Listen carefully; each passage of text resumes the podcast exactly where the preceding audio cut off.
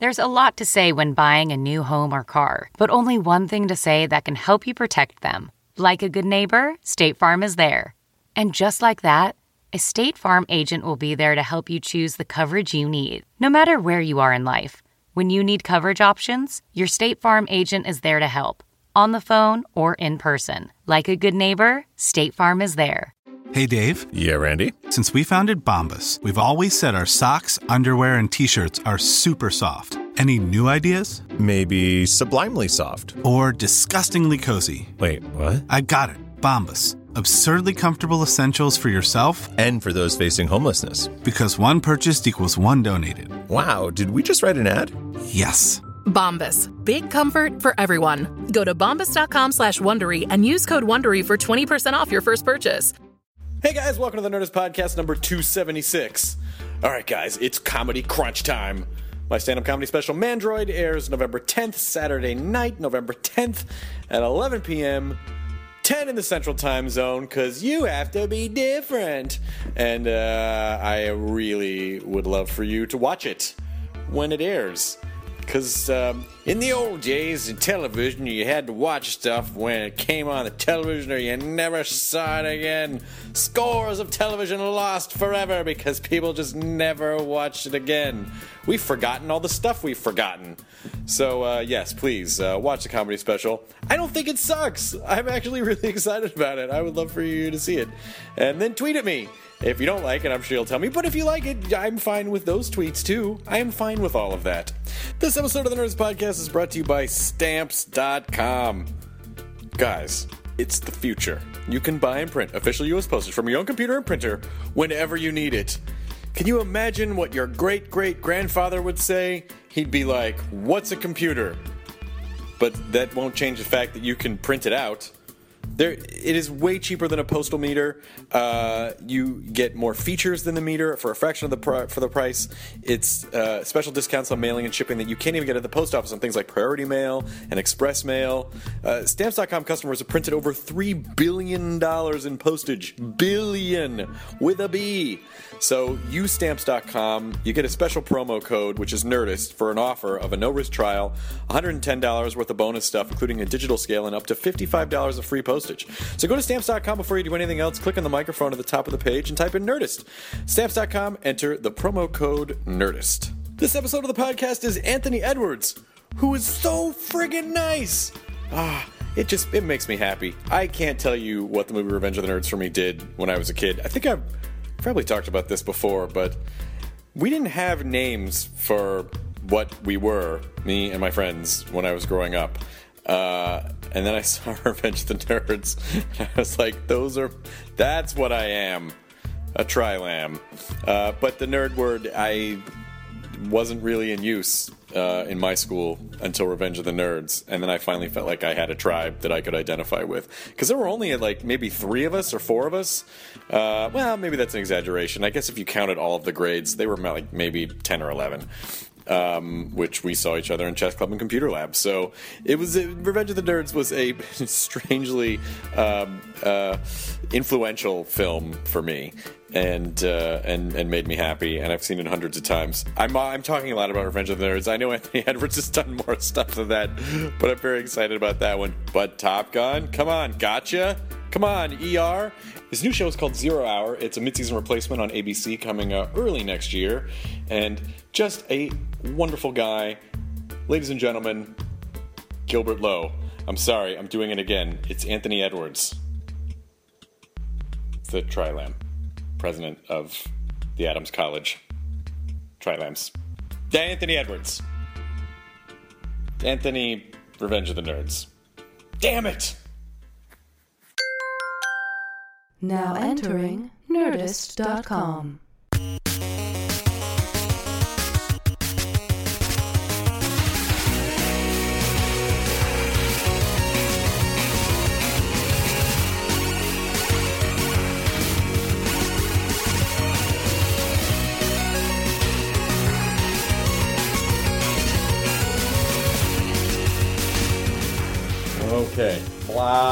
Blah, blah, blah, blah, blah, blah, blah.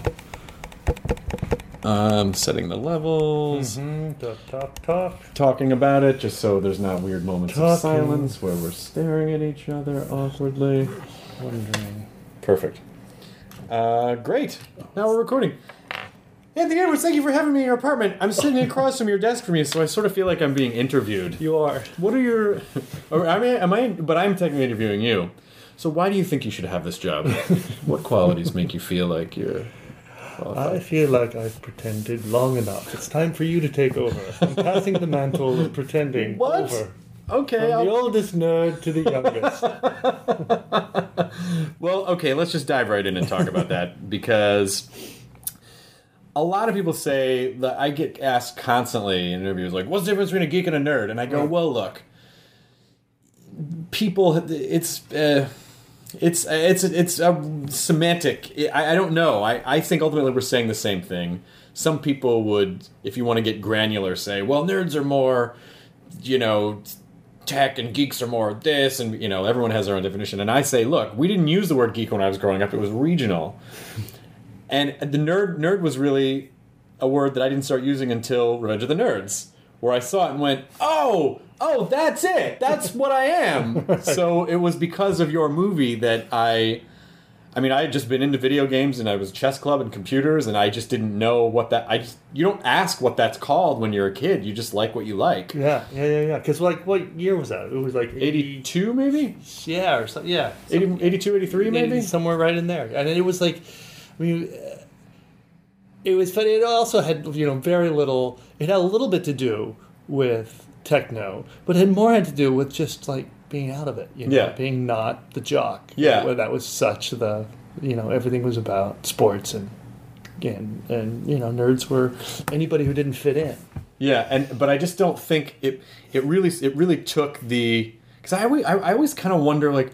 Well, what were nerds in the 1800s? were they cartographers? like, I don't know. What the, what they- I mean, they, maybe they were accountants. I don't. I mean, they still had to count money at some point. I, I don't know what they did. I guess they were scientists and budding astrophysicists, but it wasn't really until the you know the computer revolution, the home computer revolution, started to take off in the 70s, where you had a whole generation of people that finally maybe nerds were just waiting for their thing right, right, in right, history. Well, And- anytime like a group gets ostracized anyway, and then turns you know the negative into a positive, and Yeah. turns it into a badge of courage. Yeah. that that was the whole joke and fun of it. I mean, that was, you know, to have like the what was it called the the black fraternity that The showing up, the Trilambs showing up, and making this whole black power reference to Yeah. you know alignment. So which was a uh, such a great that, that that moment in the movie. like any kid is like, oh my god, yeah, because I think so much of our culture leading up to that point, particularly in film, was this sort of like. Um, I don't know. I guess it was like post-war era. Like, yeah, America. Like, like people win who are strong and are like they, you know, they're. It's all physical, and then to have a movie suggest that, oh yeah, actually the smart people are the actually can use their brains rather than beating the shit out of something until it submits. You know, like that. That was such an important idea for for us. I think. and especially probably at the age you were. Yeah. I mean, you were what 12. 12 years old. Yeah. So I mean, there you are, like trying to figure out who you are and what you are. and, You know, um, yeah. I mean, I, it's a fun. It's a you know, it was just in a time when they were just making ridiculous movies, you know, and that was one in which the director Jeff Kanew was like, "Yeah, but this is a ridiculous movie with a heart," and you know, eh, he was right. I mean, it really was. So Was there was was there uh, was it a pretty strict script? Was there improvising? Did you guys? What? It was pre- it was it was pretty much there, but you know we were all just actors looking for a job, and Yeah. so you know uh, we everybody just dove in, and and you know to this day I'll run into Tim Busfield, and you know there's friendships that came out of that that are, Yeah. that really,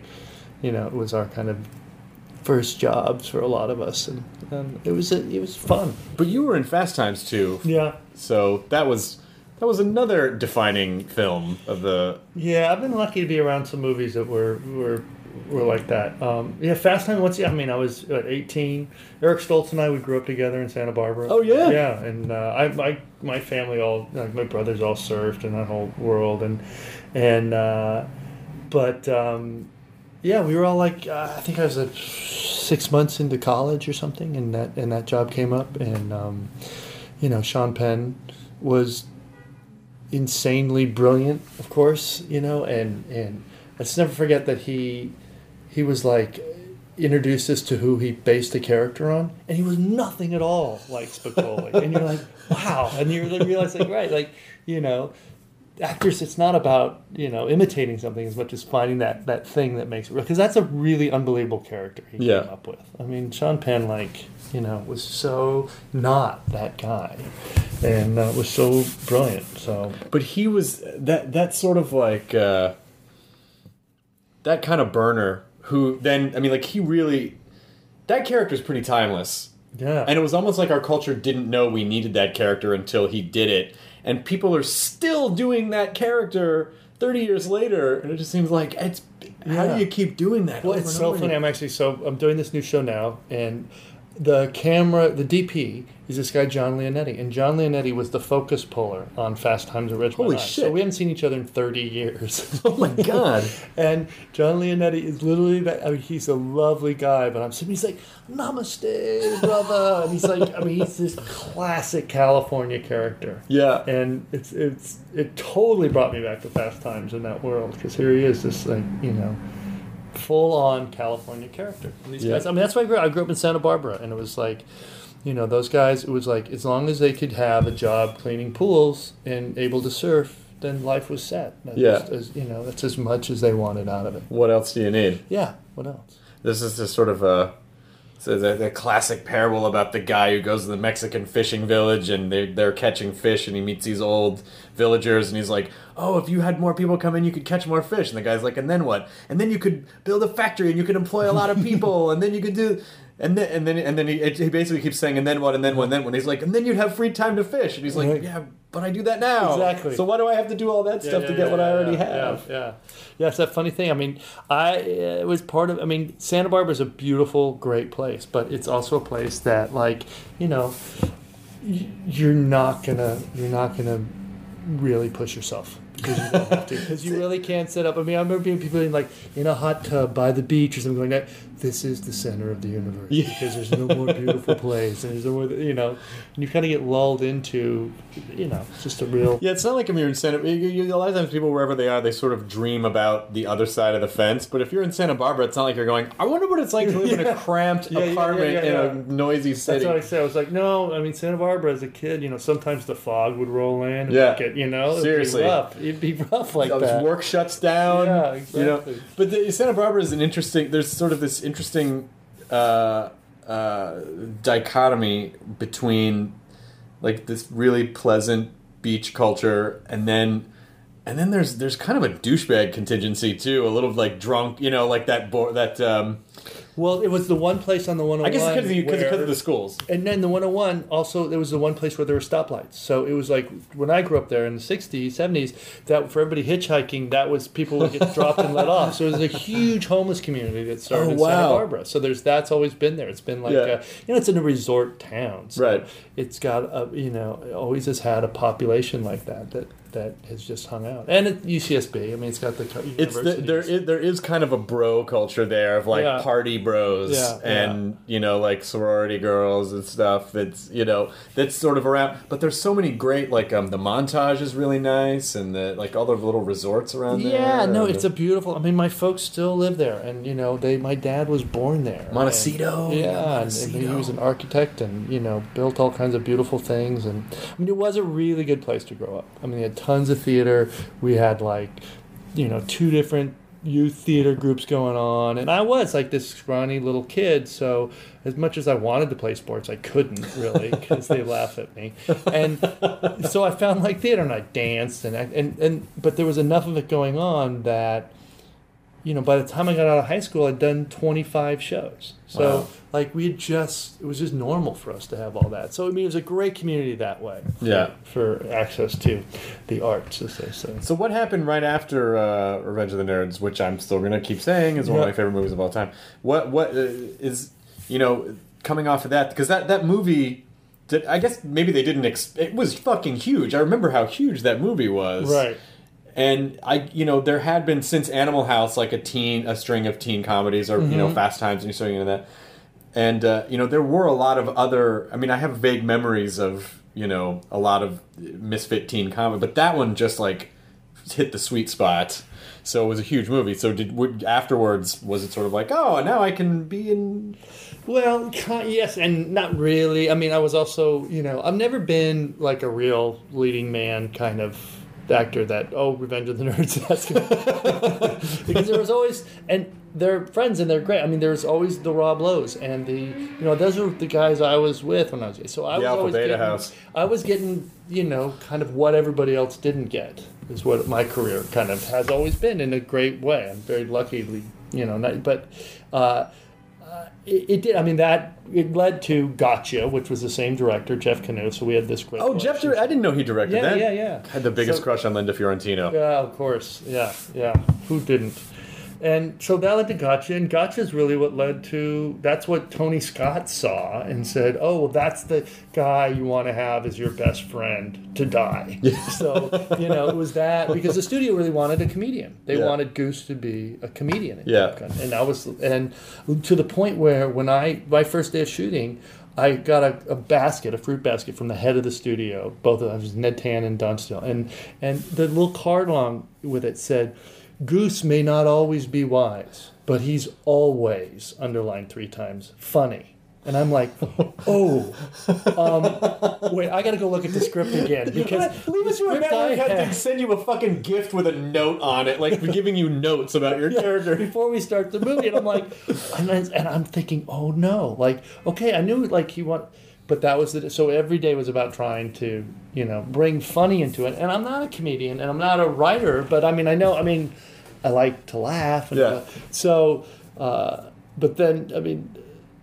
Uh, I got into that, but it's just like how things lead to the next. It's it's it's strange. Goose got Meg Ryan though, Right. so he was so like funny does get get the get the ladies. Right, and it and it does go full circle because my son did wake me up the other night to tell me that I was referenced in New Girl because Schmidt said, "Oh, yeah, oh, you're watching Top Gun." Oh, it's it's Anthony Ed. He called me Anthony Ed. He's he says nobody dies like him. He's like the bald Hilary Swank. Like, as a 50 year old father of five who's made a lot of, you know, luckily made some good movies and a lot of bad ones. It's like that was a very proud moment that your son is actually Bald Hilary Swank. exactly, which is like because it's like you know I am the one you want to kill. You know, I, and like him enough to kill him. I, I well, I was you know uh, I, I was also like Top Gun was a good sweet spot for me too because I was teenage you know I was like early teenager at that point, and of course you know everyone identified with Maverick, but I identified with Goose because I I felt like I was that I never th- saw myself as like I'm the guy who's gonna I'm gonna pilot this bird into the sunset. You know I'm the guy who's like hey tits you know like I, I was that guy. I know how to operate the radios. Yeah, wee! Stop it. That's the thing. That's what they call the guy in the back. They call him Gibbs. It's like because there's nothing to fly the plane in the back of it. It's just radar and all that stuff. So it was really meant for guys like us who could just like hang out with a good-looking one. But there was not a dry eye in the house That's right. when Goose hit that ejection thing, Yeah, exactly. and Yeah. oh, it was all over. That's why I got my pilot's license last year. Finally, oh, after all, Oh, holy these- shit. I love flying. I've always loved it and everything. So Even after that experience, I know. So finally, and that's what. And when you get your when you do your first solo flight, they do this tradition where you cut off the back of your shirt to, so that yeah, it's called because they used to in the old days. That's how they trained you. They'd be behind you and they'd pull on your shirt. Oh, right? So that was so the tradition is cut off because you don't need them back there anymore. Okay, to tell you okay. where to fly. And then you can write something to your instructor because you get to you know fly solo. And so that's what I, th- I think I wrote something to the effect of um, Goose lives. Um, uh, I finally kicked the good-looking guy out of the plane. that's, it's like, you know, if only he wasn't flying, I would have lasted a long time. dude, there was so much like when you look at like so when you look at the volleyball sequence, you're like there's so much male actor testosterone in that that's like scene between Tarantino, Tom know, Cruise and. Val Kilmer, and just like and, and as my kids also point out, Who's the only one with a shirt on? Our dad. I would have been that guy. Was it was it Rick Rossovich? Was Yeah, that, Rick yeah, Rick Rossovich. Rossovich was like just all these fucking Yeah. shirtless dudes. Yeah, it was all grease it up. Not all of them have held up, by the way. Tom Cruise is fine. Yeah, yeah, yeah, yeah, Not yeah. yeah. everybody else would still want to play shirtless volleyball. You, you look like you're in pretty decent shape. I think now is now is Goose's time. Exactly. I had the age. I'm like a, I'm like an old red wine. Um, yeah, yeah. Oh god, that was a ridiculous time. That that movie and those that whole, because everybody knew what we were doing, so it was like you know. It was really a silly story. You know, it was really pretty silly. And uh, yeah, it was a summer in San Diego that was was a little little twisted. There was a very there was a tremendous amount of tequila drunk. was a, But that's fun. That's a whole different kind of. I mean, like you know, your background's theater. You, you know, you're you you're taking a lot of a- acting movie roles, and like like you just said, like everyone knew what this was, but it's still you still kind of gotta like it though, because it's sort of it does feed a little bit of that. Oh, I think this is gonna be like a big movie. oh yeah, I know, and had that too. I mean, it was. I mean, the joke was that like we couldn't shoot the planes because Tony Scott had to have like lever you know everything had to have like uh, blinds with smoky light coming through right? So like the, and and you know fans to blow it all and make it look Yeah. good. It was like well we can't you know land a plane without smoke and fans and like um, you know everything had to be backlit and it was just it was all about i mean on tony scott's birthday while we were making the movie the producers gave him a dildo with wings on it and it was that was his present i mean it was like no one was no one was pretending that they were making an art film bruckheimer and simpson knew what they wanted How did he take that? he loved it. It was like that's it because that's the way he would, you know, Tony. He was like, yeah, ah, it's it's fucking rock and roll. It's rock and roll. More patches. Put more patches. all over it." We're What do they mean? I don't give a shit." plane. I don't care. Put more patches on it and have it loose. And it's like, but you know, when you fly, you have to be all tight. No, I don't care. You know, you want Well, it all. yeah, really. And that was what made it all great. He was fired three times during that movie. Really? Yeah, he would be fired because the studio was that was wanted me to be a comedian, also wanted the movie to be really, you know, straightforward, and he wanted all the stuff that made it look great, all that slow motion, all that backlit, smoky stuff that made it so cool. Well, yeah, he was basically capitalizing at this at the zenith of MTV culture. Right, exactly. So it was And basically like a go- like a gorgeous music video. And they hired the guy who did The Hunger. I mean, if you ever saw The Hunger, I mean, that is like the sexiest, you know, it's Susan Sarandon and Yep. nothing but like dappled light through, you know, smoky, sex filled rooms. So, um, it was, you know, and then when we saw it, when we finally saw it, we were like, oh, yeah, this, I mean, it was, you put in all that music and that ridiculousness. And, you know, it is that thing where I do shy because I'm, you know, of course, you know, Mr. Mellow pacifist who then has to spend the next 30 years having people going, my child joined the Navy because of you. And you're like, I, I'm sorry and I'm glad and I hope they're flying planes and not scraping paint off of the, the wall of the. which is what you would end up doing. Yeah, I mean, when we were on the aircraft carrier, literally, they're like, "Oh, you're making a movie? It's no fucking adventure." Right? Yeah. And they're like, got a spoon, and they're literally scraping paint. Like that's what they're doing on it. You know, the life expectancy of an aircraft carrier in a conventional war is four hours. Oh wow. So we have like this, like this whole antiquated, you know, military system. I mean, it's like it's what the debate is now, right? It's what Yeah. they were talking about last night. They're Yeah. like, you know, do we really need another aircraft carrier? I don't. How think so. many? Yeah. Um, but was was there any? Was there was everyone cool? Was there hanging out on the set? No, yeah, everybody, keeping- everybody, everybody got along really well, and it, like it was, it was literally, you know, just destroying kind of one hotel room after another of where the party was or what was happening, and you know, um, uh, yeah. It was. I mean, the the greatest character on that is this this actor um, um, Barry Tubb, and you know, who's the Texan with the cowboy hat, and you know, he was proud because he called, he said, "I'm Barry Tubb, Dub Tubb's son," and he was like, he was like, "I don't care, I'm gonna eject, I'm gonna eject when we go up," And you know, I, you guys are all a bunch of pussies. I'm gonna eject.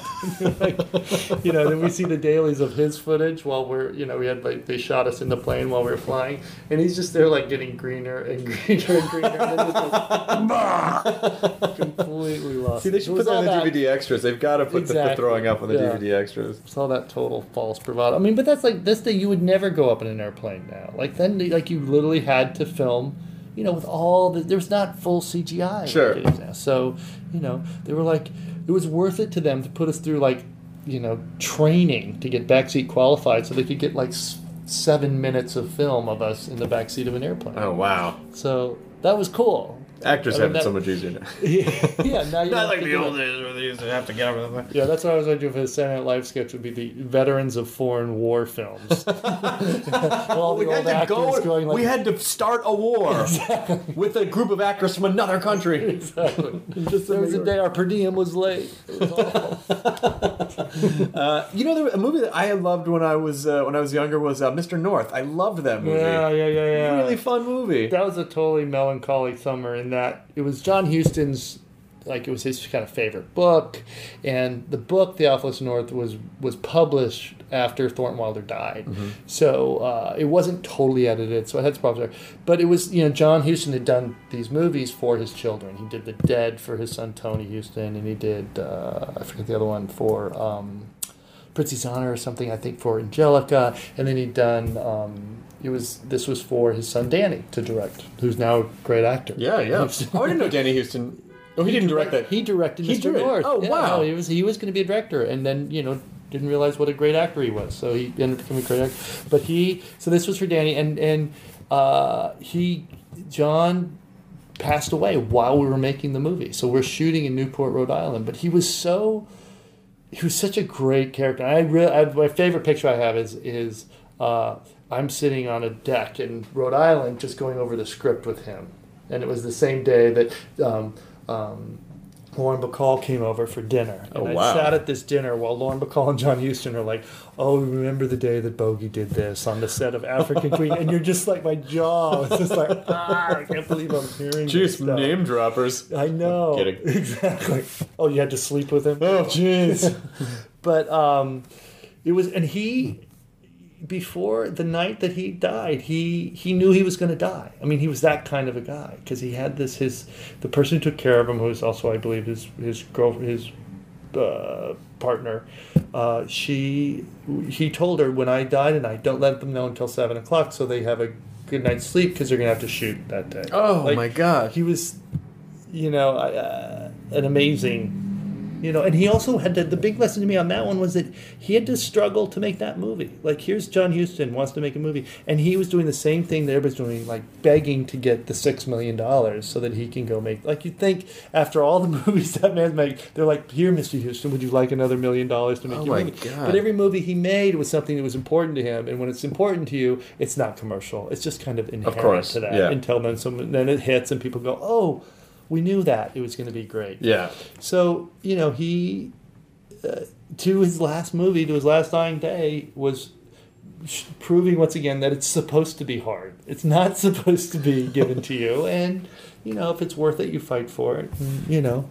And you get it done. I mean, it's like what you read about Ben Affleck now with his movie Argo, which I saw the other night, which is great. And it's like he fought hard and hard and hard, and you know, just didn't compromise. Well, I guess yeah, because if it were easy, then I mean, I, I mean, obviously anyone can make stuff now, but it's still really hard to make a feature film and have it get released. Right.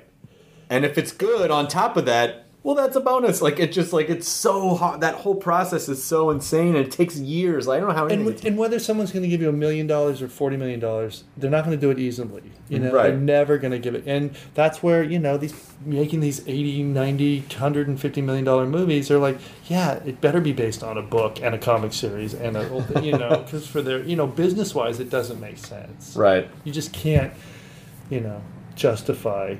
Oh yeah, you know, look at look at the odds. It's fantastic how much money people get back from their film investments. Yeah, it's pretty crazy. I mean, like, even some of the even some of the movies that you think of as like the highest grossing films, they go, well, they still haven't made their money back. Like, how is that possible? No, I mean that's I mean Revenge of the Nerds. I've never. I've we all had points. You know, there were net points, but I've never gotten a dime from that movie.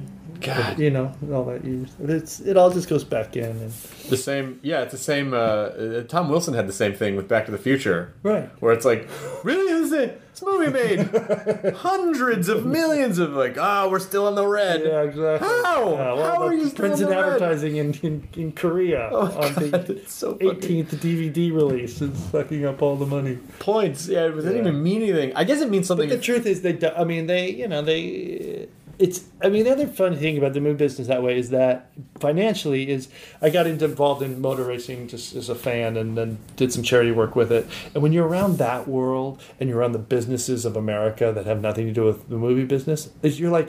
Oh right, this is like tractors. The tractor business, which is probably ten times the size of Hollywood. Of movies, course. you know, and they make tractors. But when you call the head of John Deere, he returns your call. like it's a whole other, like the whole everything's out of line. Yeah. you know, it's like this. It's like my dogs. It's like they think they're big. You know, there's like these, these tiny chihuahua, these big, and they're they're it's laughable. oh, uh, Anthony's dogs are the tiniest, most adorable dogs ever. Yeah, A black one and a white one. little chihuahuas. They, when I came into your house, you were like, "Oh, okay, be, be careful the dogs." I'm like, "Oh boy!" And I turn the corner, just like, "Yip yip yip yip yip." exactly. Um, so you, so you're into? Did you say you're into motor car racing? I am. I'm a fan. I'm a huge like. A, I'm a fan of it. I'm. It's just like you know my one little. Like NASCAR, Mm, actually, Formula One Formula One? and yeah, Formula cars. Explain and- it to me. Explain to me, because I, I, I, you know, I've been kind of snotty about it. From like, what is it? Goes from there to there. What do you need? What, what is it? What do you see in it? Uh, I guess it's as silly as the fact that I got to drive in like the celebrity race in Long Beach years Okay. ago. And when you get into a car and you learn how to drive it fast, and you realize that it's about putting together ten corners really well, and you have to do it precisely, and what the concentrations involved, then you realize the talent of it that required to make a car Okay. go that fast. So it just becomes that. It was just that, and then. Uh, you know, I've always liked cars. I've like, you know, um, uh, and it's just kind of my one. Uh, it's, it's my one little dad private time. Aw, the kids all hate it, so I get to do it by myself. But someday they'll come around. and be like, you know, like I hated country music when I was growing up because I grew up in the South and my dad used to listen to it all the time. right?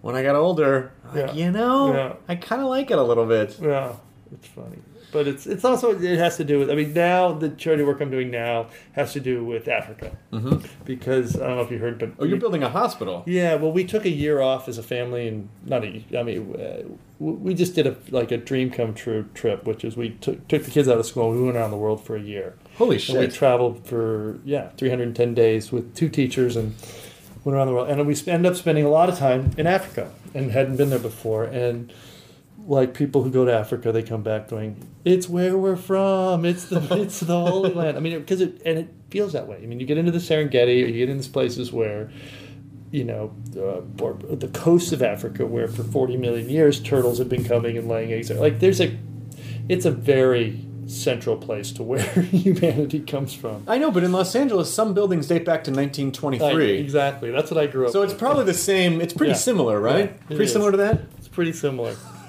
um, and uh, and there's an incredible spirit. I mean, Kenya is a country, and um, uh, the people, and there's the thing as far as you know, is actually always like doing charity, and how do you make things? How do you make a difference, and what do you do? And the the kind of thing that really seduced me into Africa too is how little goes so far. You know, I mean, we're building the first public children's hospital for East Africa, and we raised two million dollars to do that. I mean, if we were to do something on the same scale here, it would be. you know, 120 million oh dollars to build this hospital, and this hospital. Not only can we do it, and it, there, but they don't have any pediatric teaching facility in East Africa. None. I mean, it's like here we are in New York City, where like you can't throw a rock without hitting a hospital or a doctor's office or something, you know. Right. And that kind of, uh, you know, uh, uh, need there uh, is exciting when you can help, you know, feed it. So that's what's. It's just been really inspiring for me, and it's. I'm a big runner. Actually, that's kind of what I do. Uh, is I run, um, and uh, and it's through the sport of running that we're doing this because the man who started this was a uh, ex-professional runner who uh, started bringing shoes down to you know his teammates and people he ran with in Africa where he trained in Kenya in particular, and um, so the organization is called Shoe for Africa, and what we do is we do women's empowerment races where we get two thousand women together, give them a pair of shoes and a T-shirt. And then at that event, have AIDS education and, and health initiatives at the or do it with a school. And we're building, you know, we're building schools there for sixty thousand dollars. Oh my God. So you're taking a public school and you're which is falling apart because they have to have these schools and they have to provide the teachers but the quality of the building is so poor. And so to do that basic infrastructure actually completely transforms education for that community because the schools become a place that the kids and the teachers want to go to. Sure. and that's simply by having doors and windows and a roof which are things uh, more things that like we can't even perceive you know? And I I started this with the story of going around the world because what inspired this is if you go away from this country for like what we did, uh, 300 days, or if it, you probably only take you about two or three weeks. If you really pay attention, you come back, you realize like we have so much excess. Oh, yeah. I mean, it's insane the amount of excess. The fact that our roads are paved so well, most of the world doesn't have roads. Um, uh, healthcare, education, all this stuff that we whine and moan about as thinking, uh, you know, it, it's uh, we we have so much extra. I mean, we're killing ourselves with food, right? Yeah. I mean, it's like we spend more in this country combating uh, obesity. If we took that money that we combat obesity with, we can feed Africa. God. It's we're cheesecake factory culture. Yeah. But what's so interesting is like the whole like 99 1% thing in America. You go, yeah, but America is like the 1% of the planet. yeah, yeah, As a whole, we have so much. we consume way too much and Yeah. we, you know so um, that's what's it's you know How is Africa? I mean, Africa's. There, you know, I, I've I've traveled. I've traveled the United States like a hundred times over. I've been pretty much everywhere a lot. right Um, global traveling. I've been to Costa Rica. I've been to Australia. I've been to you know Switzerland, Italy, England. You know, not not anything. Really want to go to Asia. Really, you know, I thought about Africa, and but it's just like how how well educated about the regions do you need to be to go into, and what is, what Yeah. what's safe, what's not safe. Like, what do you? it's it's it's you don't it's really worth going i mean literally uh, you know if you start in any capital city in africa you're going to be fine. You know um, uh, you know and it's it's closer than you think. I mean it's seven hours to london from here and then it's eight hours directly south to nairobi and you're you know you're in nairobi. Uh, uh, for, I mean, Africa's huge, and um, with very little research and very little exploration, you would find safe places to go. And I don't mean, I mean, I don't, I don't, I- you know, I hate to sound like a dumb American when I say that, but I just mean in terms of like, I, I know that there are, you know, I know that there are uprisings and rebellions in certain parts of the, the country, and so you just want to make sure, like, and, and I think. I, I'm a little of a, a little like a just where kind of America's at in the world stage right now. I feel like there are places like it's maybe not the best to go as an American. Eh. Yeah, but the, uh, the most of the conflict that I've ever been around or, or seen in Africa is not like classic white on black conflict that you'd think of like oh you're you're you're not from this continent we need Right. to kill you Uh, it's most it's tribal it's it's uh, you know it's just basic conflicts that happen between countries that uh, you know happen everywhere that are, are very specific to that region. And I, you know, I I think it would be very difficult to stumble in to something that was bad. Um, it's like you know. Yes, there's malaria in Africa, but you don't have to take malaria pills everywhere you go in Africa because it, there are specific places where it exists, and you can take the pills when you're in that area. I mean, it's just know? it's just the same kind of dumb thing that you know. I and I admittedly have that, and it's not just Africa specific. It's everywhere. It's like, oh well, if I go, you know, if I go to Korea, which part of Korea would I want to make sure to go into? If I, you know, when we went to But that's why you have to travel because you've got to take that general Yeah. stereotype and get it because people defined 'cause, specific. You know, like people from the Midwest go, "Well, how do you live in L.A.? That's that's crazy and not safe." And you're like, "What do you? You just go? I don't know. Yeah. You, like, you figure it out, Right, You know, right, right, right. And that's the thing that most countries that are actually touching other countries have is that people, you know, learn how to do that. They know how to travel around. Yeah. And and um, you know, Americans can really benefit from that because you know we're so isolated. Well, that I think that's I think that's really important to do, and and it's amazing that you got to take your kids to go see that too. Yeah, and we continue to do it. You know, we continue to travel because that's the thing. Once you get there, once you'll go back again. Yeah. You know, and you'll go and you'll realize that you know it's you can kind of get anywhere in the world in 24 hours, and you know that's a long time, but it's a plane ride that has a beginning, middle, and end. You know. Well, it's just a day. Yeah, it's a day. Like I, you know, Yeah. I got up at eight Yeah. this morning. I, Yeah. you know, tomorrow by tomorrow morning I could be And you'll else. never regret it. You'll never regret traveling. That's for sure. Well, it's funny because when I when I traveled internationally the most, I was dating a girl who was on the show that you are on now, uh, Jacinda Barrett. Oh, okay. So Jacinda is the one. Like Jacinda's Australian, and she had this. She was very much a traveler, and so.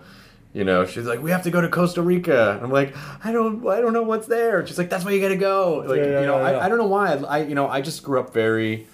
We traveled around, around America, but my parents were not big international travelers, and so I- I just didn't really appreciate the value of seeing another culture Right. until I went and Right. experienced it. Yeah, yeah, yeah, yeah. well, Um, that's that's you're not alone in that. I mean, that's like a, it's a pretty common American. I know, but you know, I always like to. I'm sure, like most people, I like to feel like, oh, I'm enlightened, and I, and but then I realize I'm not really. I, Yeah. you know, like I, I know, I have my own little sheltered world, but I really haven't seen Right. most of what's out. It's sort of like what's exciting is that as this whole this internet and everything, I mean, the way everybody's communicating now, because you literally now we could be talking live to a bunch of kids in Africa like that. You know, Yeah. you just couldn't do that before. So I think as younger generations are doing that, it's going to open up, you know, borders in a lot, yeah. you know, in a big way.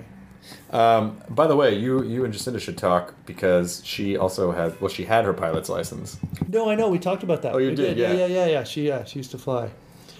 Um, I don't know if she's flying now, but yeah, I love it. I'm obsessed with it. It's so much fun. What kind of planes do you fly? Just a little single engine. I fly Cirrus now. Yeah. And um, out of White Plains, and just kind of if I had a day off, I'm I'm I'm out and flying, and I love it. It's really good. Do you go anywhere, or do you just kind of circle around and then? I stay within 500 feet of the airport at all times. Yeah, I mean You the just East get- Coast is great. this I mean, far up the go up coast. to Maine and you know, yeah, and have lunch and um, the classic like go have lunch places. You know, fl- pilot. I like go to Nantucket for lunch or on Monday. Oh, that's so much fly and fun. Go see my friend in York, Pennsylvania, and we'll go for a run and then fly back. And people are like, "Oh, that's a good environmental thing to do." ah, shit! Go fly a plane to go for running. I know you. That's so funny. You, like you accomplish this huge task, which is you learn how to fly a plane, and then there's still always going to be someone who's like, "Wait, a nice carbon footprint." Oh, Yeah, come on! exactly. You know, I put a lot of work into that. Yeah, come yeah. on. No, it's total. It's just a really good. It's a good hobby because it requires all this concentration, and yet it's beautiful. Yeah. You know, and um, and you know, they let actors do it. It is the one thing that they'll let you. Yeah, that was the when I did my first solo, and he. The, the terrifying thing wasn't doing the flight; it was when he got out of the plane before I took off, and I'm thinking to myself, "Wait a second, I'm just pretending I've learned how to fly this. I don't really know how to do it." All right, that's when the acting skills come in. Yeah. Come on, you're a pilot.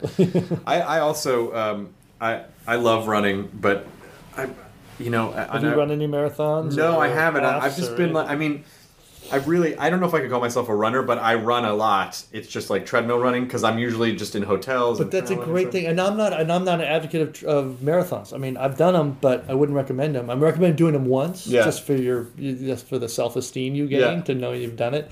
Um, but I mean, that kind of distance is not great for you. For Sure. most people, like I'm tall, and you know, after 20 miles, my body's like, sit the fuck down, like, stop that. Um, but just like you know, like today, I just went out and did you know four miles in the park, five miles in the park, and you're set for the day, right? You never regret. No, but what's you what's always so, feel better. What's so funny is making the because I, I can run. See, we could have done this running. we could have run the whole time. no, next time we'll do it. but, but what I found is that if anyone's a, an, indoor, an indoor treadmill runner, the transition you can feel awesome, like oh, I could run forever on a treadmill, and then you go outside, and you get like two blocks, you're like fuck, Yeah. like it's just. I think there's something about propelling yourself, like the treadmill. The moves the ground forward, but propelling yourself forward is an extra exertion. Yeah, I mean, I but I I started running on treadmills when I started. I mean, I was like 37 years old. I smoked. I was like, okay, I'm going to do something I can't do, which is run. And I try, try, and start, and it started treadmills. And it, once you get off of treadmills and then start running, then you won't. You'll only go to treadmills when it's raining or crappy weather, Right. or you're stuck in a hotel. Because once you get running outside and enjoying it, it's really fun because it it's just so.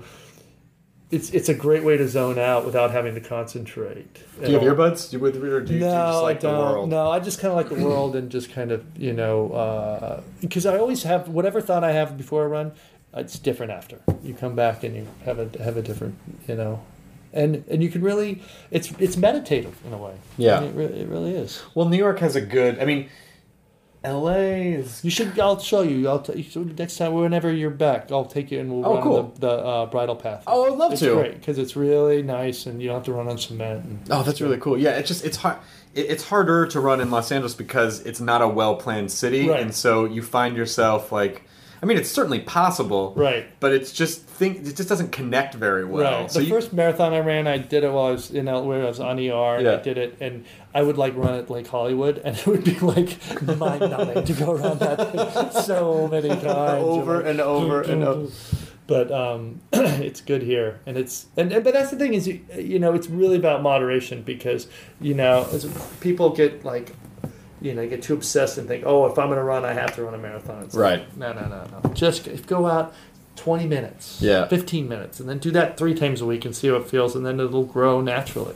I mean, it is it is kind of uh, running is sort of a. It can be hard on your body. I mean, Yeah. like it's basically. It's sort of you know I, I guess one way to look at it is that you know every time your your feet smack on the ground you're sort of like sh- you're punching your organs a little bit. Well, yeah, and, we also it's you know you, I don't know if you read Born to Run or any of those books, but the the most important thing is to run on the balls of your feet. Yeah. If you don't run on, if you if you keep landing on your heel, you're gonna. That's where people get injured and hurt because Oh. we're not meant to do that. Do you So have we- the gorilla feet shoes or do you have running shoes? I have running shoes, and I have both. But the the point of the running shoes, which are the you know the the Vibrams or whatever Yeah. they call them, those is that you have to run the way you're supposed to run, which is to land on the balls of your feet. Like Yeah. because if, you, if you're barefoot, you're not going to land on your heels. Right. You're just not going to. And if you run in that posture, which is harder at first because you have to use more muscles, Yeah. it's it's better for you ultimately because you it's less shocking and jarring on everything. Oh, and so your- running your toes shoes are like supposed to spread a really, little bit. yeah, really soft heel running shoes have probably caused more damage than than uh, prevented. Oh wow. Yeah, because you're getting the repetition of beating that's going straight from your heel through the rest of your body, as opposed to hitting on the ball of your foot.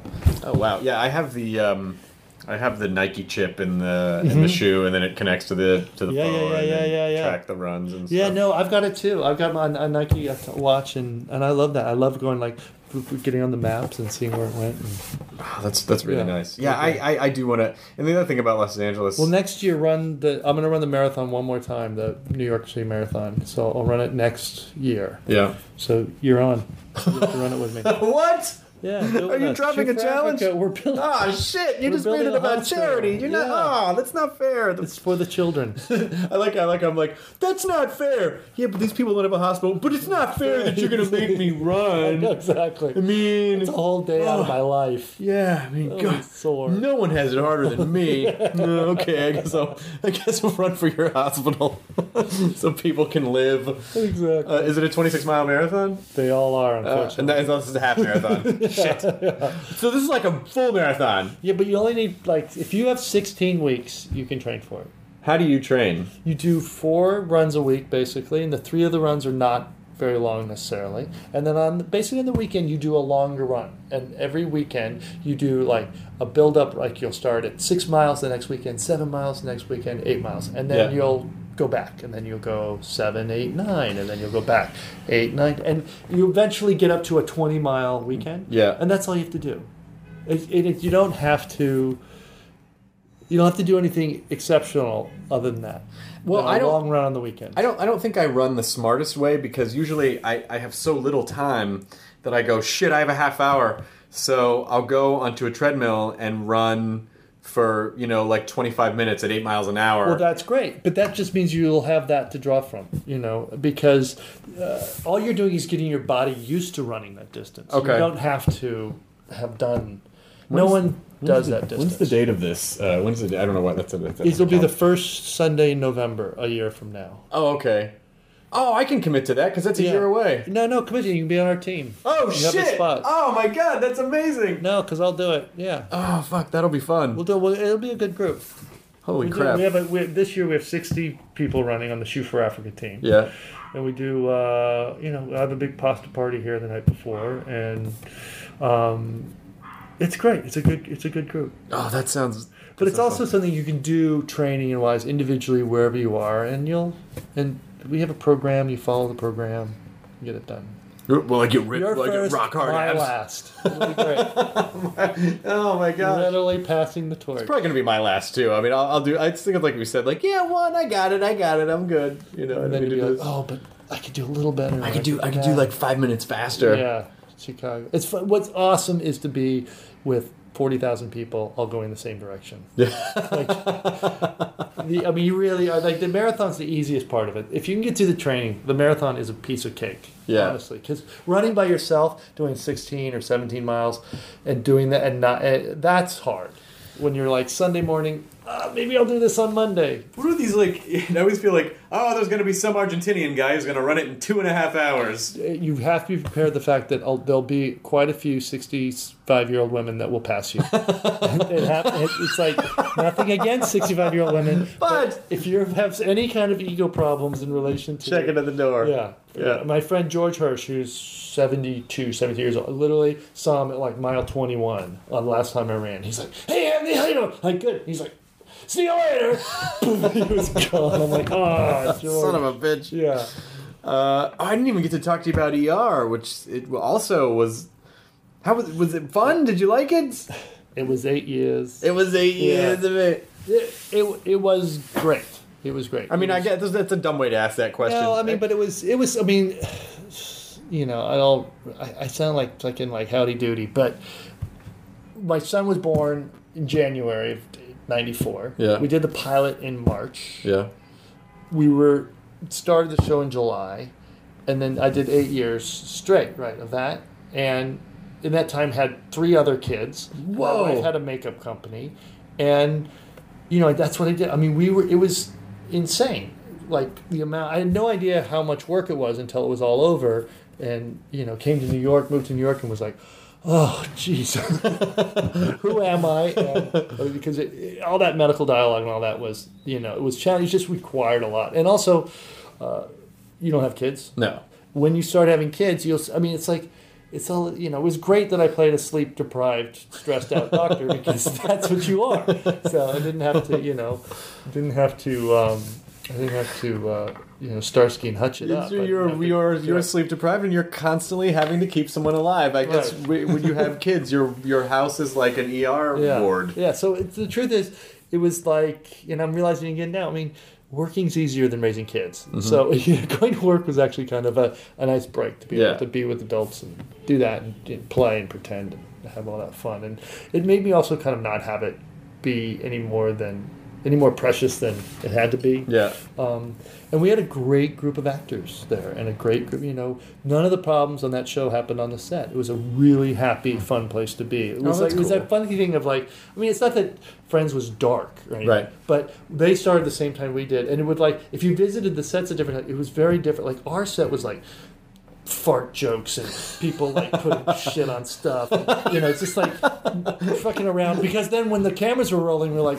"Your child just died." And I'm gonna rip it. You know, So it was like total heaviness. So juxtaposition was like nutcase, and then you like you go to the friend's place and like while they're rehearsing, they're like, "Okay, this is how you know." Uh, this- yeah. They were serious comedians, like, Right. Doing serious, and then made people laugh. You know, But also everyone, well, everyone on that show though, just sort of became their own little mini industry separately. you know. Right, and in sitcoms, I mean that that's a different world. Yeah. because they have a different schedule and everything. You know, we're doing kind of twelve hours every day. Right. No, we, we never got that. You know, a read through day. Right. So, um, not that it's any harder to what we were doing necessarily as an actor. I don't think because those guys are great comedians, obviously, and that's really difficult stuff. But um, uh, it, it, it was re- it was fun. It was really uh, I have to say for eight years I had a really good time. I always enjoy going to work. The scripts were always challenging. It was you know it was great that way. So I had no regret. ER finally ended recently, didn't it? Yeah, after fourteen or fifteen years, Jesus. so they did seventy. Yeah.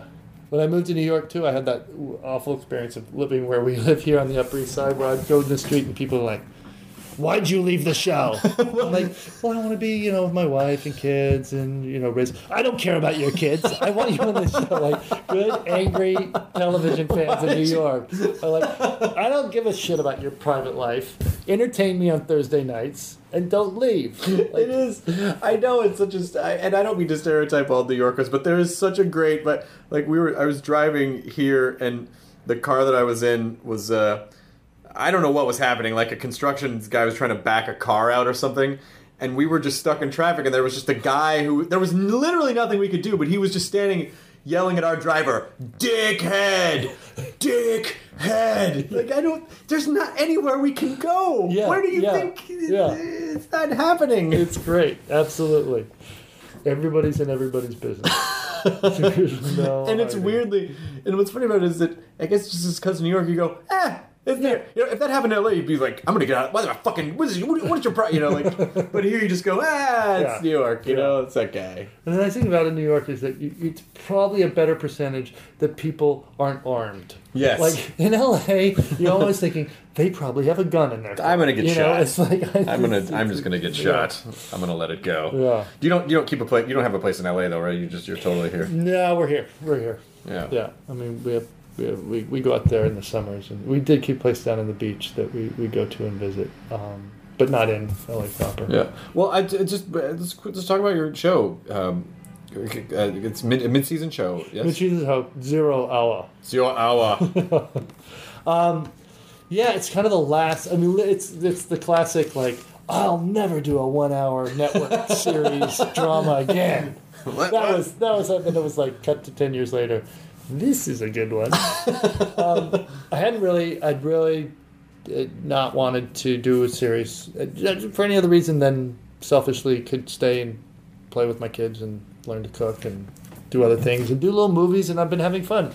Um, but then about a year and a half ago, my kids were giving me that look like get out of the house you're annoying us um, and uh, i got offered a, uh, to do carnage the play and uh, i thought oh well and i started wrapping my head around the fact of like oh yeah i could go back i could do that for four months or six months and i thought well if i could really wrap my head around going back to work for four or six months at a time why not do it this series so i have a development deal with paramount and cbs and and my partner and i then started actively looking for something to me to we've been developing things for other people to do and we started doing looking for and i thought it would be like a half hour like a, a showtime or a cable Yeah. something where i'd do 13 episodes a year you know something a little more my mind manageable um, and we developed something that we thought was great and the showtime took it all the way up to the end but then didn't make it and i was i was kind of shocked because I really thought that was the one that was going to go and do it. And so then all of a sudden I was kind of, my manager was like, well, let's read other things. So I started reading other things. And Lorenzo di Bonaventura, who I worked with at Warner Brothers years ago, and they, they sent me the script. And my manager was like, you might like this.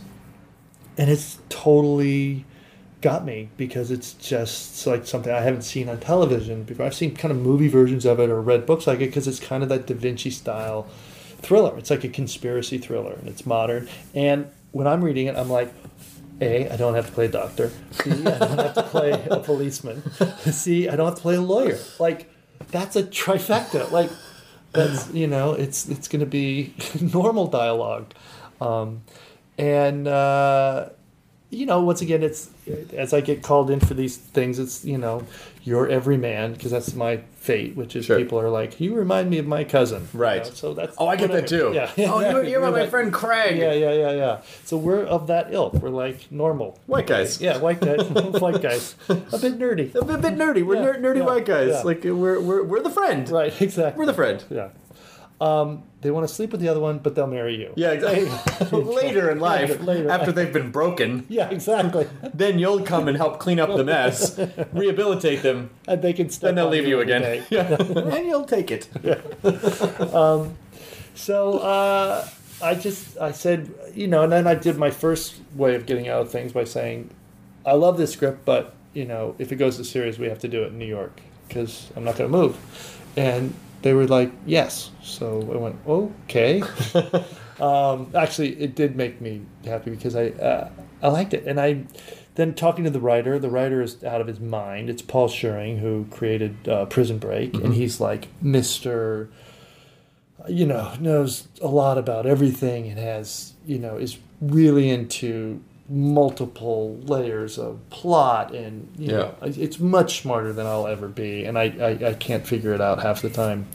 But um, you know it's just a one it's just a great setup for um, you know I'm married to Jacinda Barrett and she you know the in the pilot she gets she gets kidnapped and we're off to the races. Like why are you after my wife? And this conspiracy thing starts unfolding. That just we're shooting episode six now and we just you know every time we get a new script we're like no way! Really? So you know i mean whereas some shows because we're going to be able to tell this whole sh- this whole story in 13 episodes we're not they're not having to think like oh oh we have one gag which our show's oh, based Oh, right. on and we have to make this last for five years Right. like no this we're going to make this story last for 13 episodes so they're really like every episode major things are happening and that's the most fun of it because i feel like well we should have a good shot doing this because if we do it halfway well as good as the script then i know it'll at least be entertaining Yeah. and then you know it's just up to the gods of the networks whether they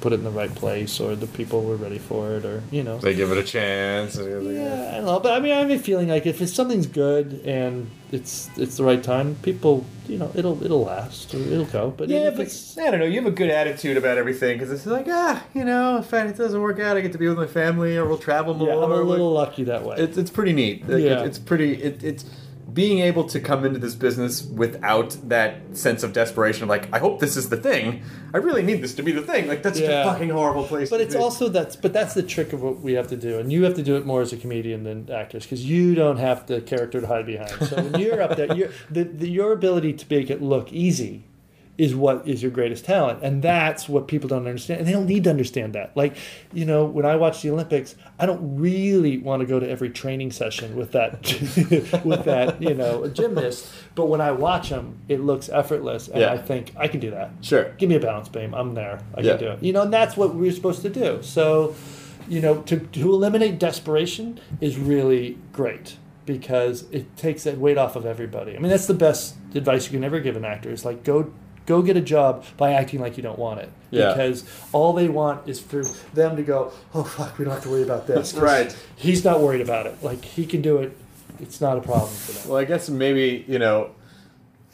Part of it is because you think, you know, when you really want to do something, you go, "Oh, that this is the only thing there is in the world," and then it sort of goes back to like, well, if you travel and you see the world and you kind of see what else is out there, you might go, "Oh yeah, you know, of course it would be nice to have this career, but I'm not going to fucking kill myself if I don't get it because it's, you know, Right. There And are bigger things. And when you're around it, and you you know, and I was lucky when I started out. I worked with a lot of older actors, and the, the ones that had long careers, the ones who just genuinely loved what they did yeah, and loved their life, and they, you know, it wasn't the drama of of every other part of the business where people are flipping out about whether or not their publicist did the right thing or their you know manager did the right thing. And there's so much fear that people act from as opposed to just like the joy of it. Like, Yeah. hello, we live in America and we can pretend for a living. Like, you know, how bad could it be? yeah. Well, we I think we're almost at the end of our hour. Oh, we're almost we're exactly at an hour. Really? This just flew by, and and I still can't. Do you remember your speech from the end of Revenge of the Nerds at all? Do you remember any of it? Do you remember the? Um, what did he say? He said, um, It's right after the Trilambs come in, and he yeah, hands you yeah. the microphone. He Gets thrown into the water. He gets thrown into the water. Yeah, and yeah, comes yeah, out. yeah. He's got to pick up the pick up the glasses. it's, it's, I can't remember. I, I can't remember what the part. I just I just remember it like. I just remember that tonight those bastards, they trashed our house. Yeah, they trashed our house. Why? Because we're smart. Because we're smart. Because we're Because we look different. different. We're not. I th- and then I think it's, is it? And then, and then you say, "I'm a nerd." I'm, I'm a nerd. I'm a nerd, yeah, and I'm proud. Yeah, I'm pretty proud of it. I'm pretty proud of it. And then Carradine comes over. Mm-hmm. I'm a nerd too. I'm a nerd too. yeah. Anyone who's felt picked out like that, and then fucking Queen. Yeah, yeah, We yeah. are the we are the champions. Like, champions. oh, It's so goofy and so dated. It's great. really. but the message is still there. Always, yeah, as it was in Euripides. Sophocles time. Revenge of the Nerds could have been like a Greek There's comedy. only it really could have been. tragedy. Uh, comedy tragedy. Uh, but uh, well, thanks for having me over to your house, and we, I would, yeah, we're gonna fucking run it up. Okay, well then let's it. So yeah, yeah, yeah. No, I, I, I come back to New York. I feel like every week or every other week. well, so. I'm here all the time, and I generally run. I'll, I'll, I'll run in the mornings just because as the day as the week goes on, it's always like a you know my calls get later and later. What about in the winter? Can you run in the winter? Yeah, yeah, it's great in the winter.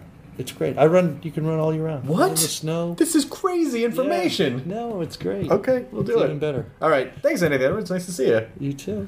Enjoy your burrito, everybody. Nerds. Nerds. Now leaving Nerdist.com. Enjoy your burrito. This episode of the Nerdist Podcast is brought to you by Stamps.com. Go to Stamps.com, click on the radio microphone at the top of the homepage, and type in Nerdist for a $110 bonus offer, including a digital scale and $55 of free postage. That's Stamps.com. Enter the promo code Nerdist. I have missed these Friday night dinners. Mm. Welcome to Harvey Graw. At these family dinners, Delicious, everyone. Dysfunction is served. I can't have you all messing things up for my entire adult life. Oh, I'm sorry. Do we embarrass you? Jump, jump, jump. It's already better than I dared to dream. They're extra Let the wild rumpus start. Woo, woo, woo. and they're embarrassing. We know how hard it is to move on from the first girl that you ever slept with. Not the first girl who I ever slept Yeah, with. yeah, yeah, right. You're a regular lady killer. I thought you said it was going to be boring here tonight. No. I really hoped it would be. But they couldn't love each other more. It's mom and dad being totally normal. Wow. So, dinner next Friday, everyone? Wouldn't miss for the world. Dinner with the Parents, Season 1. Stream free only on Freevee.